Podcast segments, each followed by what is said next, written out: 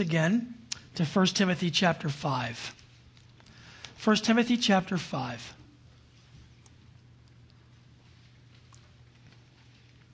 We are presently looking at the New Testament's instruction on a Christian's responsibility toward widows. There are numerous references in the scriptures in both the Old and New Testament concerning God's care for the widow. God's concern for widows is beautifully encapsulated in one verse in the Bible, in the book of James. James 127 says, Pure and undefiled religion in the sight of our God and Father is this to visit orphans and widows in their distress and to keep oneself unstained by the world. How about that for a interesting summary? Pure and undefiled religion to visit orphans and widows in their distress and to keep oneself unstained by the world. Now, what we're looking at in this chapter is how to apply biblical principles in a practical way so that members of the church can all contribute in caring for widows. And we're also looking at how the widows themselves can please God in their unique situation. Verses 3 through 16 are devoted to this topic. And as we discussed last week, we find three categories of widows being described. The first category, which we've already covered, is widows that can be cared for financially by their family or by some other means so that the church will not be charged with the task of caring for them, caring for them in a financial way. The second category is younger widows who should remarry. The third category is what we call widows indeed. That is, widows who meet a certain criteria or who meet certain qualifications for being cared for financially by the church. Now, before we move into category three, we covered categories one and two last week, but I did want to add just a few more comments about the two that we already covered. Concerning category number one, one of the things that we should have done when we covered this category is I did not include verse 16 in that category so that you would have verses uh, uh, 4 and then 7 and 8 and then verse 16. When we covered this category, I didn't read all the way down to verse 16. And that verse simply says this look at it with me. It reminds us that if any woman who is a believer has dependent widows, she must assist them, and the church must not be burdened so that it may assist those who are widows indeed. So, verse 16 supports verse 4, verses 4 and 7 and 8. But something interesting about verse 16 is verse 16 actually contains a textual variant. If you have a King James version or a New King James version, King James version reads this way If any man or woman that believes has widows, let them relieve them, and let not the church be charged that it may relieve them that are widows indeed. So the variation there is the fact that the word man is not in the NASB. And the reason for this is because the New American Standard is using a feminine form for the person who believes, while the King James Version is using the masculine form for the person who believes. Now, The King James Version added the word woman, which is not in the original, at least the, the Greek translation from which the King James is translated from.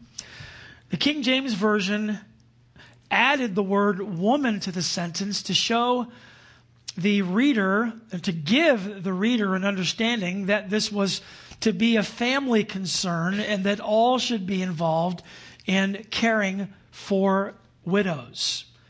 Whereas in NASB's translation, using the feminine form, is pointing to the assumption that the widow being supported would be under the direct care, more than likely, of a female family member.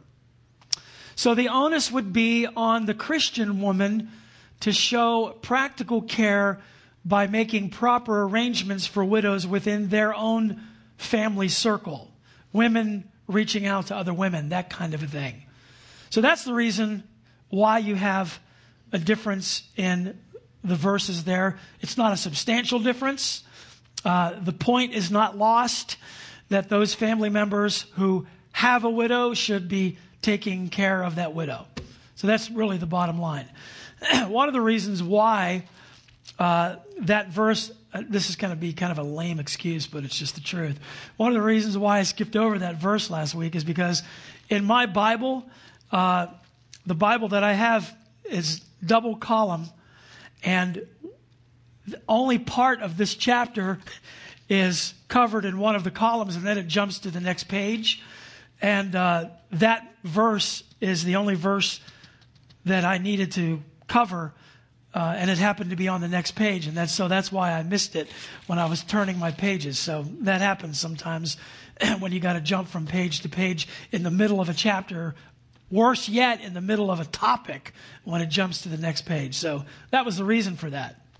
Uh, very quickly, looking at widow category number two, the younger widows who should remarry. You have verses, uh, verse 6 and then verses 11 through 15 cover this particular widow. Uh, notice in verse 11 when it says there, but refuse to put younger widows on the list for when they feel sensual desires and disregard of Christ, they want to get married. Now, when you read that, you, hopefully you would understand that Paul here is not condemning young widows for wanting to get married. He's only observing that many unmarried women are so hungry for marriage and companionship that they may not respect or they may not uh, conduct themselves, I should say, in a godly way in regard to relationships. In other words, their desire to get married is distracting them, it's moving their focus away from being able to serve God without being married. And so it's best that they remove the distraction by applying themselves to behavior that is fitting for a young, godly woman. And in some ways, if you think about it, this sort of reminds me of what it says in 1 Corinthians chapter 7, verses 8 and 9. I'll read that to you. It says this But I say to the unmarried and to widows that it is good for them if they remain even as I, meaning single. But, he says, if they do not have self control, then let them marry, for it is better to marry than to burn with passion. Now, the idea in 1 Corinthians 7, of course, is the, is the reality that singleness depends on, on two things. It depends, number one, it depends on desire, and it also depends, number two, on what God has called you to do. If the desire is very strong to marry, then the chance is good that one is not called to be single. That's a pretty good indication of whether or not a person is being called to singleness. If their heart's desire is to be yoked up with someone else, then that's probably what they need to do, according to 1 Corinthians chapter 7. And so Paul is, is stating that here in our text for the younger widows who are still of marriageable age. Let's just put it that way. All right? All right, now let's go to category number three widows indeed. That is, widows who meet certain qualifications for being cared for financially by the church. We'll go back to verse 3. This is where we're first introduced to widows indeed. Notice verse 3 says, Honor widows who are widows indeed. I do want to point out, first of all, that it does say honor. Honor them. The word honor here carries the idea of respect. And we think about the commandment honor your father and your mother, right? That's one of the commandments. So honor here carries the idea of respect. Now, the phrase there, widow indeed, is referring to a widow, referring to one who has no other means of support but is wholly cast upon the Lord for her maintenance. She has no other living relatives that can care for her. she is also described in verse 5. Look at verse 5.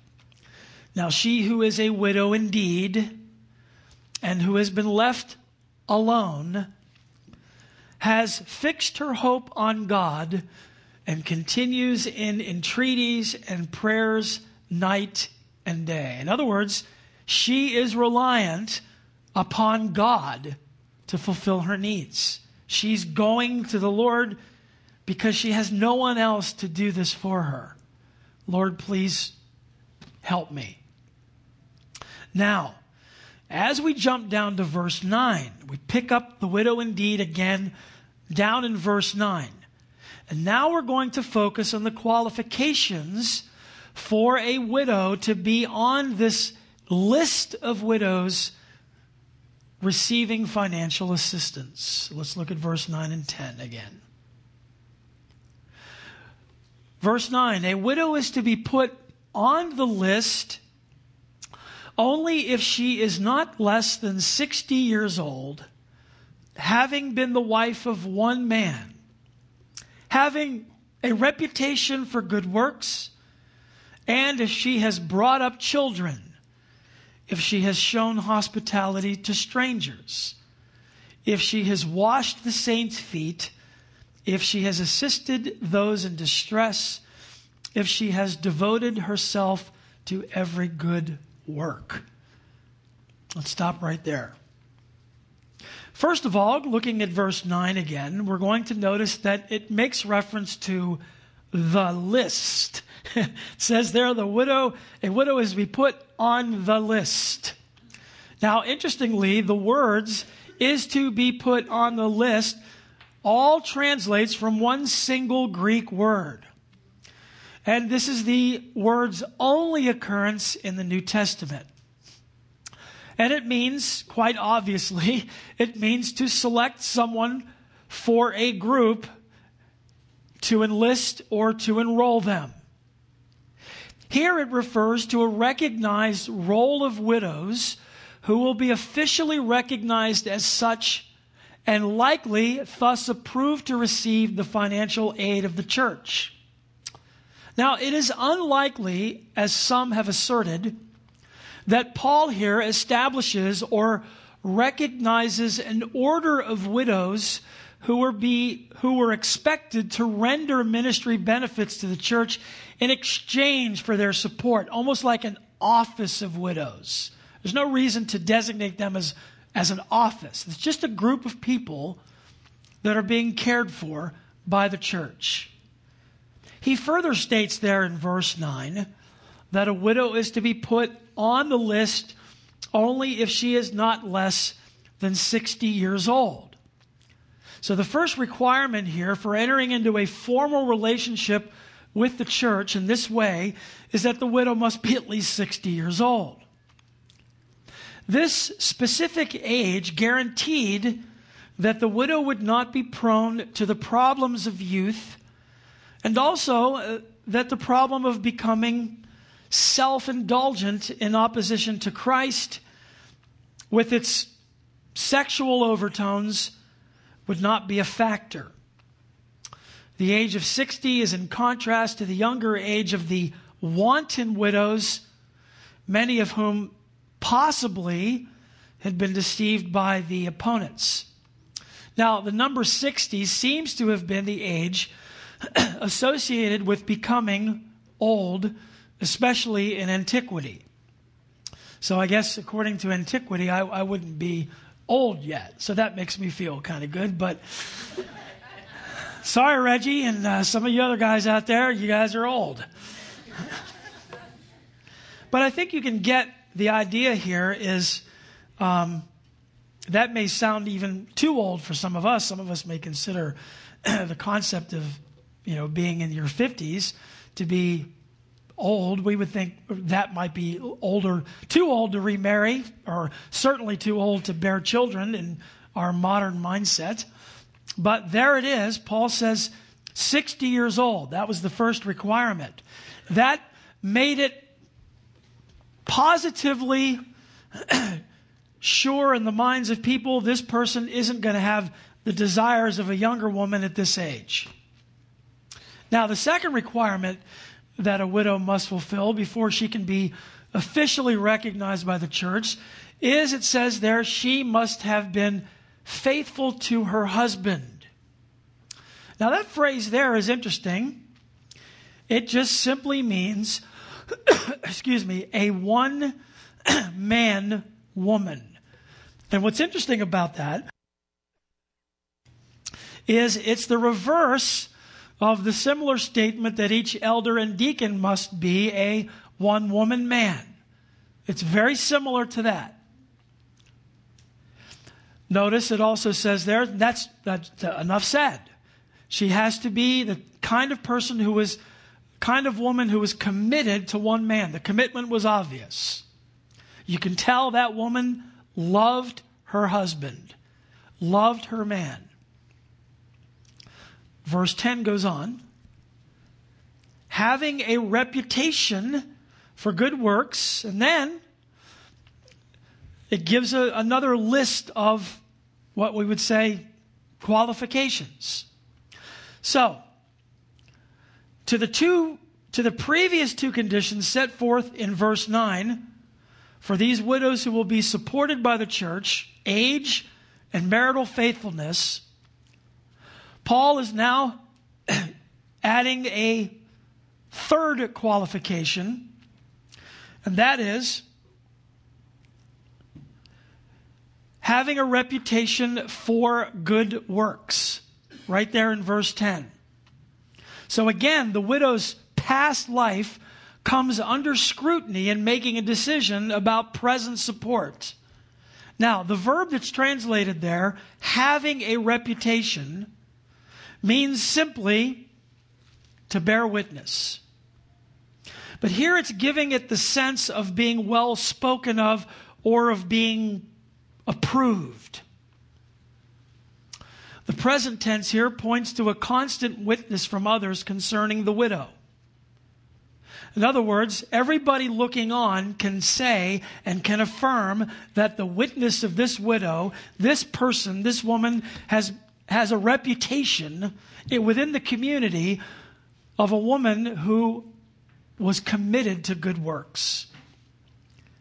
Now, following that phrase there, we have a series of five conditional statements that Paul sets forth as examples of what is meant by good works. What do you mean, good works? Give us an example of this woman's good works. First of all, it says there, we need to consider is if she has brought up children. Now, that phrase there, if she has brought up children, comes from one single verb in the Greek. The verb is used only here in the New Testament. Now, it requires more than the physical ability to reproduce but also the additional skills of nurture and discipline that will aid the children in reaching maturity, both physically and spiritually.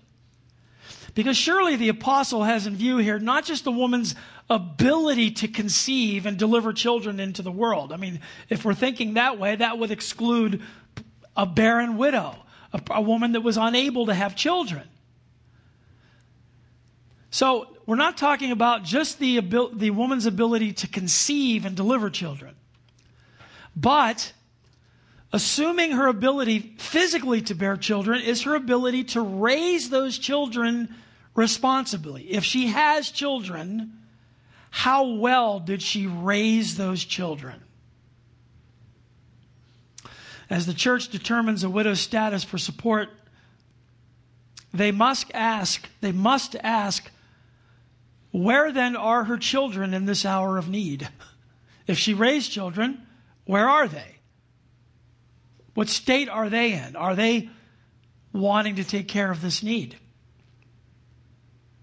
Second, look what it says next. This is an interesting one. If she has shown hospitality to strangers.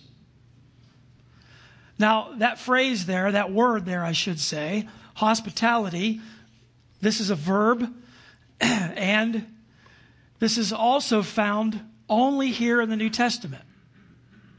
Hospitality, as you probably know, was a major component of the early church's ministry.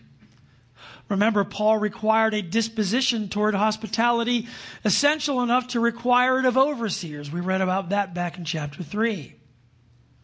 In a day when Christians were scattered by persecution and when apostles and evangelists and preachers were spreading out across the globe with the gospel, hospitality was a vital component of the fulfillment of, Christ, of Christ's great commission. So a widow was to have excelled in the ministry of hospitality if she was to receive financial support from the church. Was this woman a friend of the church? Did she aid the church? That's what comes up next. Look at the third one there. The church must ponder if she has washed the saints' feet. This is obviously connected to the ministry of hospitality. When guests were welcome into her home, she was to have the lead she was to have led the way in service and care by gathering water and a towel and bowing to wash their feet. This was a symbol of acceptance and welcome as well as a physical act of refreshment for the visitors. Jesus, of course, had set the example in this humble service, and his people obviously are to follow in his steps. Paul is not referring here to a foot washing service per se, but as a practical act carried out in the mundane events of each day. This was something that she would have done to simply bless the saints. We don't necessarily wash feet in this way today. It's just not a part of, of what we do. But we may take care of whatever needs the person has when they walk through the door, whatever that would include. Can I hang up your jacket? That would be the might be an equivalent. There could be a, a, longer list of things that you can think of. A fourth one that's listed there, the church must consider. It says, if she has assisted those in distress. Now, the verb that's used here she has assisted is also used only here. Excuse me, not just only here, but also in verse 16 where it appears twice. It's a compound word which at its root means something, something like to be strong for or to avail for.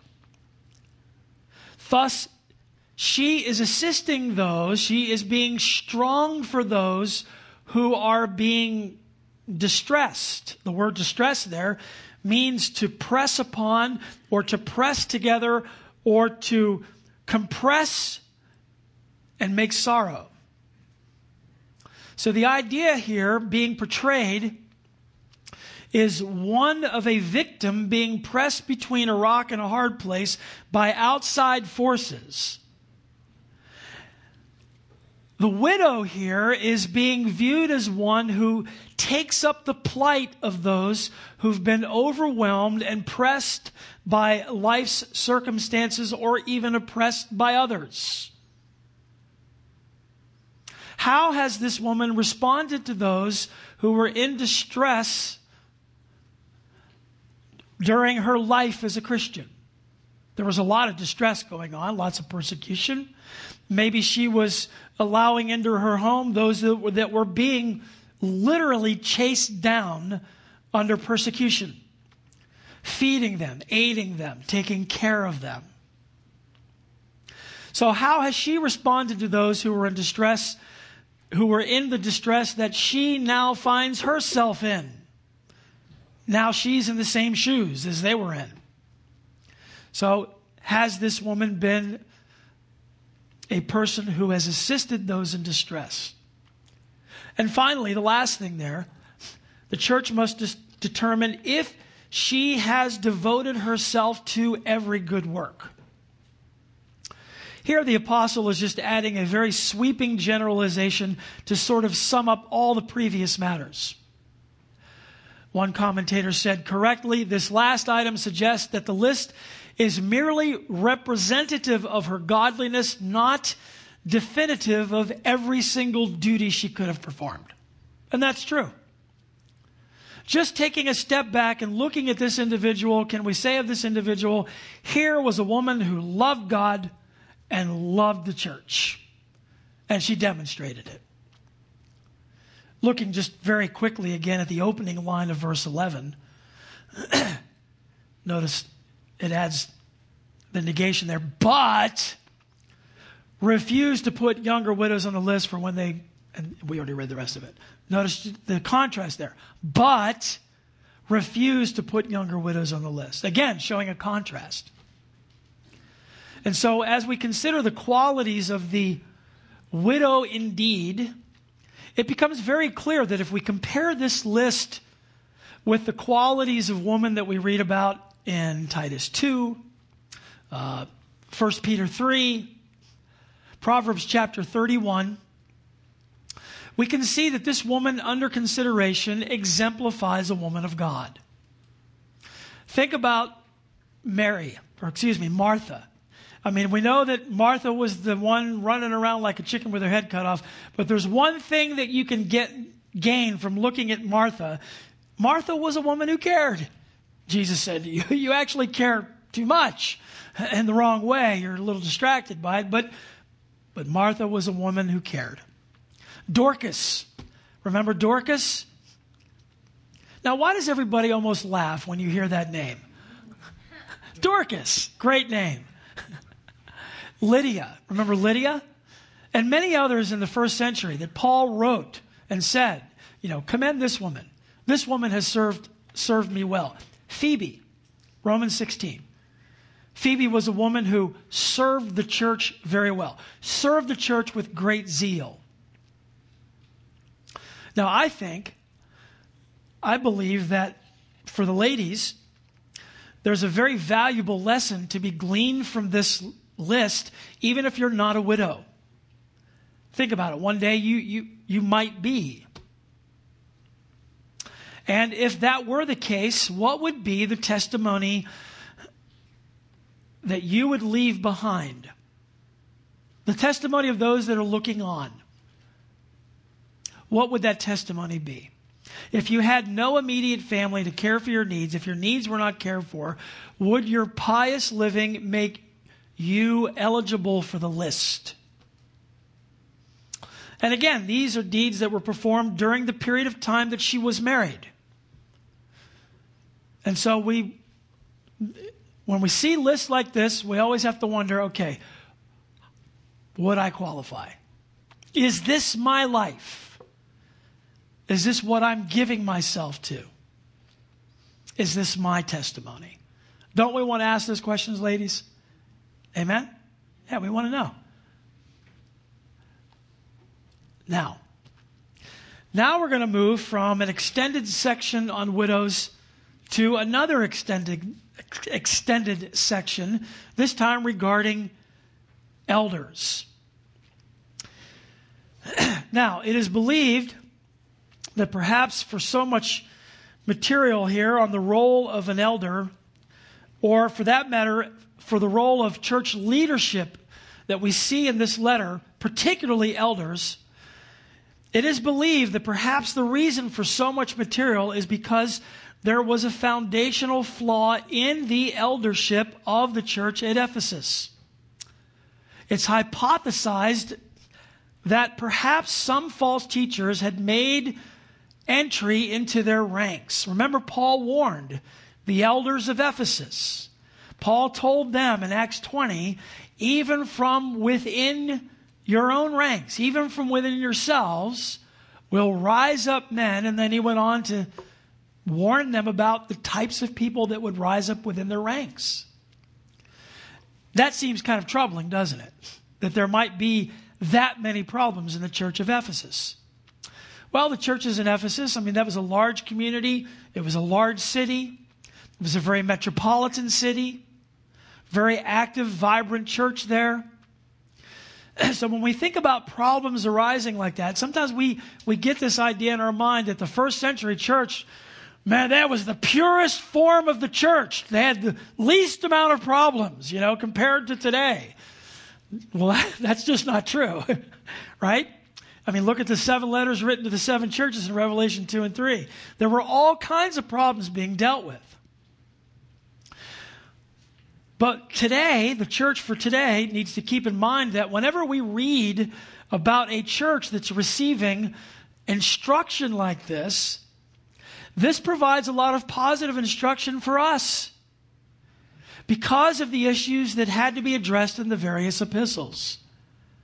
Think about Paul addressing the Corinthians about the spiritual gifts. There was a problem concerning the way the gifts were being used. And so 1 Corinthians 12 and 14 provides us with a lot of details about the gifts or the resurrection of the body. I mean, where are you going to go for the resurrection chapter? 1 Corinthians 15, right? That's the resurrection chapter. It talks about Christ's resurrection, and then it relates Christ's resurrection to the resurrection of the believer when he's raised up from the grave. Problems with communion. We're not taking communion the right way. Well, how can we learn the right way to take communion? Well, 1 Corinthians 11. There's a problem in Corinth. Paul addresses the problem and provides the remedy. So, thank God for the problems that are being addressed in the New Testament. So, what instruction does Paul give Timothy concerning the elders? I'm not going to have a lot of time to develop this because we're kind of reached the end here, but uh, let's at least get the ball rolling and get us pointed in the right direction because there's a lot to consider here.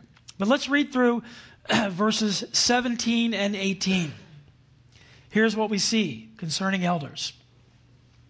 Verse 17 The elders who rule well are to be considered worthy of double honor, especially those who work hard at preaching and teaching.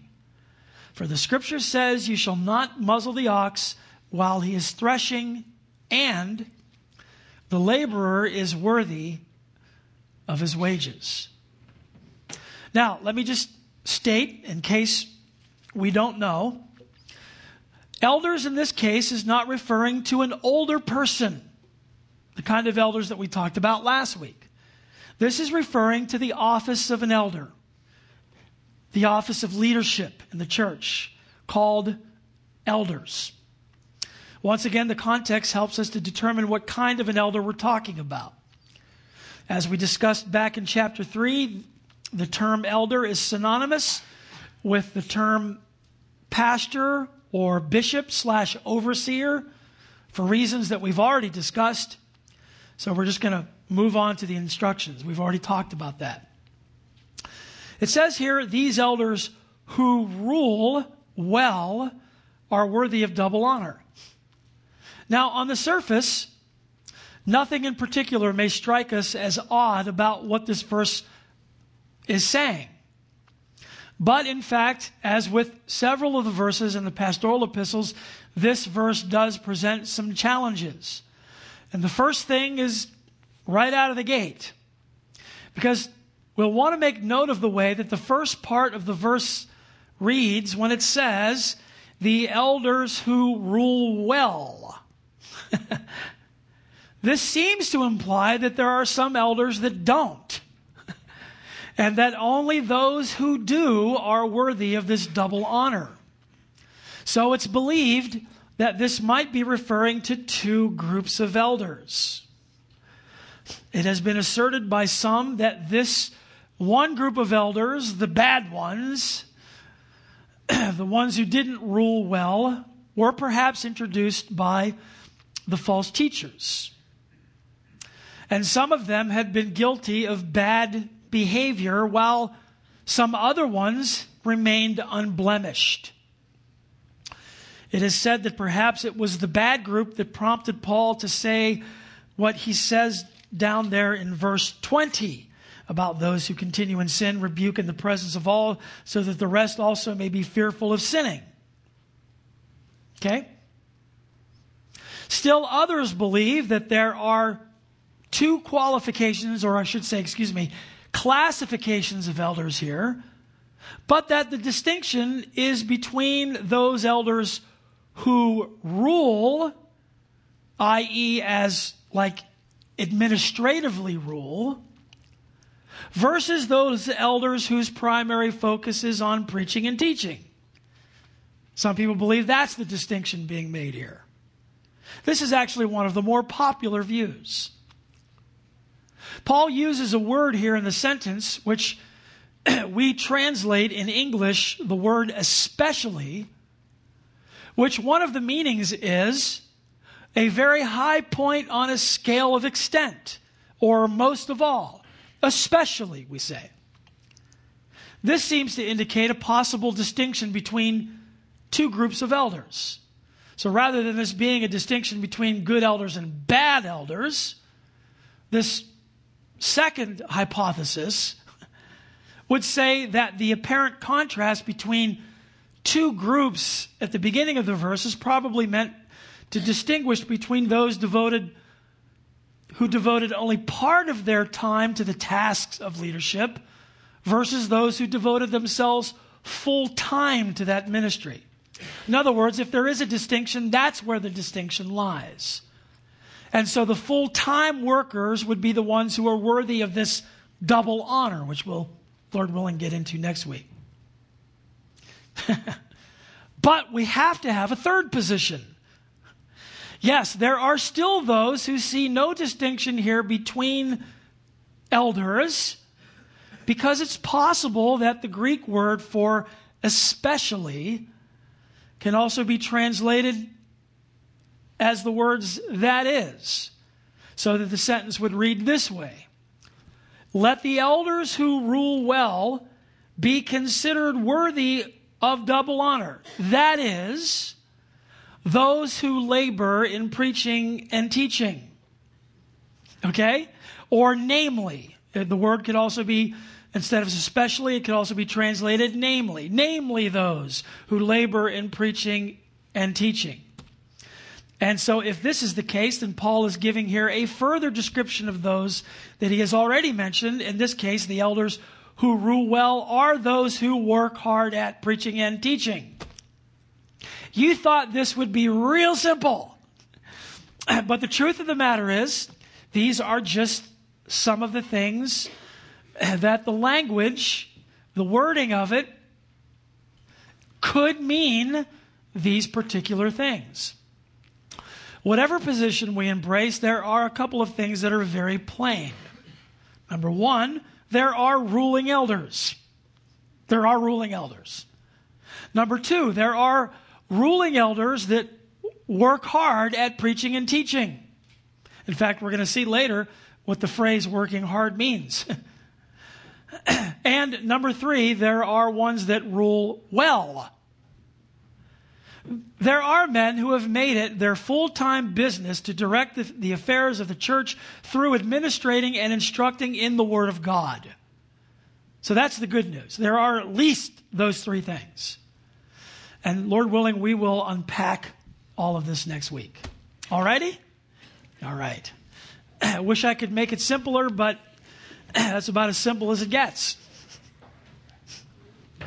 So we're going to consider these elders that rule well these elders that are worthy of receiving double honor, whoever they may be, working very hard at preaching and teaching. Amen. I can tell you that working, that, that teaching and preaching does require very, very hard work. Let's stand.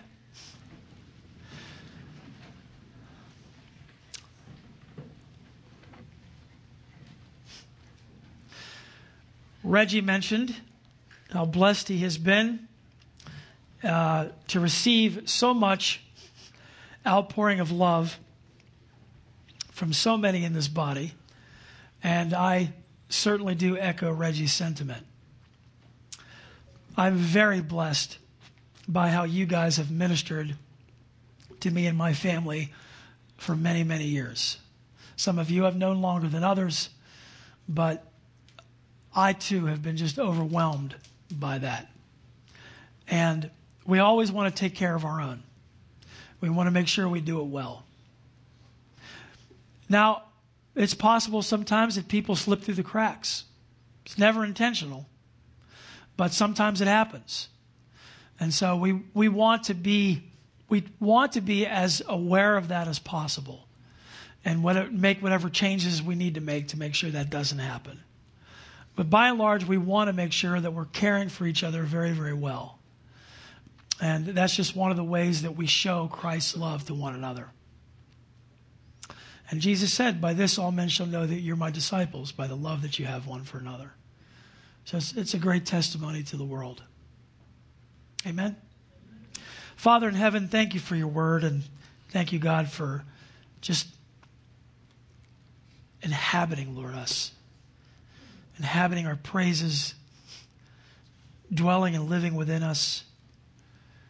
Lord, empowering us to do things that are pleasing to you. And Lord, they're not just pleasing to you, they're, they're pleasing to us and, and they benefit us. Lord, our good deeds bring glory to you, but our good deeds also bring a lot of pleasure to other people, a lot of aid for other people. Lord, as we consider the, the qualifications for this widow indeed, what a great thing to be to see a woman who has given her life for you and for your people. And Lord, we all want to be people like that. When I look at the qualifications of a widow, I say, Lord, yeah, I want to be that way too. I want to fulfill those qualifications myself. And so, Lord, we just want to thank you, Lord, for your abiding presence in our lives that allows us to do that, that empowers us to do that. And even so, Lord, as your word says, help us to continue to love each other with a pure heart, fervently. In Jesus' name we pray. Amen. Amen. God bless you guys.